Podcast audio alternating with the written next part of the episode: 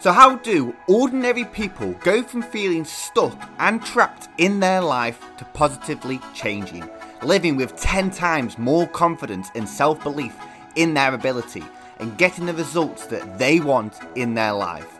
In this podcast, we give you the tools, techniques, and questions that society doesn't teach you to help you do exactly that. My name's James Hackney. I'm a life coach and NLP practitioner, and welcome to the Impact Coaching Podcast.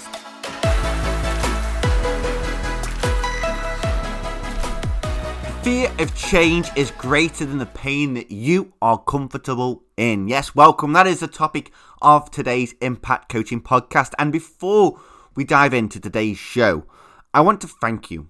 I want you to thank you for, well, we've just passed over 26,000 downloads and in over 100 113 countries. Yes, that is right. 26,000 downloads in over 113 countries. And when I think back to when I started the podcast and recording that first episode, if someone had told me that 18 months later, I would have been like, what? I would not have imagined it at all. So thank you so much for your support.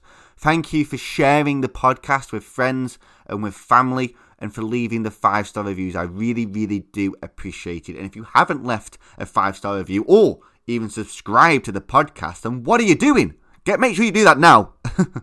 but no, I'm just kidding. In fact, who am I kidding? I would love it if you left a review and hit subscribe. So, before we dive into today's podcast, I would just like to once again let you know and about your invitation to the Keeping a Positive Mindset with COVID 19 and during COVID 19 that is due to take place that you are invited to on the 23rd, 24th, and 25th. So if you if you are currently struggling with anxiety, stress, negative thoughts, and you feel like they're getting you down this year, then this is the workshop for you. And you can attend this at www.impactcoachingglobal.com forward slash workshop. Okay, so today we are talking about that fear of change. You know, we all want difference in our life, we all want change and something new. And to feel like we're growing and moving forward, especially now because you're listening to this podcast, so you whilst you wouldn't be listening to the podcast. But sometimes the fear we fear changing because the fear of change is greater than the pain that you may be comfortable in. Because you may be living comfortably in pain right now. Yes, you may be living comfortably in pain right now. And that could be that unfulfilling job, working with that boss that drives you insane, the lack of achievement that you have in your life. It may be a friendship, maybe a relationship, the career choices that you are making, the low confidence, but you decide to stay there. You decide to stay in that comfort zone of pain. And why is that? Why do we, as people, and I've done this as well, why do we choose to stay in a comfort zone that is pain? And that is because we are used to it. You are used to it. And when we are used to something, we get comfortable with it, no matter how painful that could be. We want to change, but the fear of change keeps you where you are within that comfort zone because we feel like we don't want to change in our lives. We want to change, but we don't like taking the steps to changing. But in reality, you and I, we are changing every single day. Change is inevitable. And one question I, I, I like to ask is how have you changed since the pandemic? How have you changed since the start of the year? You may not have realized it, you know? For me, I've become I've become a lot more aware and a lot more spe- spectacle of people, and that's a huge change. I'm more wary, and I've got this instant ju- a jerk reaction when someone coughs in the store. You know, it's a sheer panic, like, oh my god, they've just coughed, they've got a mask on, but they've just coughed. coughed. Have they got corona? but we do change, and you are changing each and every single day, and you will be a different person than who you were at the start of the year. You have unconsciously changed and you have not, not known about it. But the main thing is, and this is what I really want to get, get across in today's podcast, is that you take responsibility for that change because that is when you will feel in control. You will feel more confident because you are taking ownership. You are taking responsibility for the change that you want in your life and you are not leaving it up to some random force. You're not you're not hoping it for to drop on your lap. You are taking control. That's really really important because I know the pain of feeling change, and it's something that sticks out right in my memory back in 2018 when I was really really working on being a better person. You know, really working on being a more productive and happier because I was I was so unhappy with how I was living. Oh, so unhappy, and I was so unfulfilled. I was bored of life, and I wanted to change, and I was being active and changing, but I was so fearful of changing. And when my friends, and this was so evident when my friends used to ask me at the time, well, when what wasn't even more of an ask, it was more of a statement that you've changed, James. And I would be like, no, no, no, no, no, no, no, I haven't, I haven't. Honestly, I haven't, I haven't changed even though I wasn't going out as much. I wasn't drinking, I wasn't socializing with them as much, and I was a happier person and more observant of the world. I would completely deny it. It was killing me. I was so fearful and I was so uncomfortable admitting it, and I was, but I was so comfortable in being the person that I wanted to change from. Does that make sense? And I was scared, and not admitting it was holding my change back. I was trying to be too different people. One person to the outside world who was comfortable being the person that I was, and this person that was kind of wanting to come out inside of me. And I was so fearful of admitting that to my friends. And I realized that, you know, to fully change and to be the person I want to become and becoming, I need to accept it. And I needed to overcome this fear. And after months and months and months and I was in pain, you know. I was really, really in pain. I felt like I was living a double life.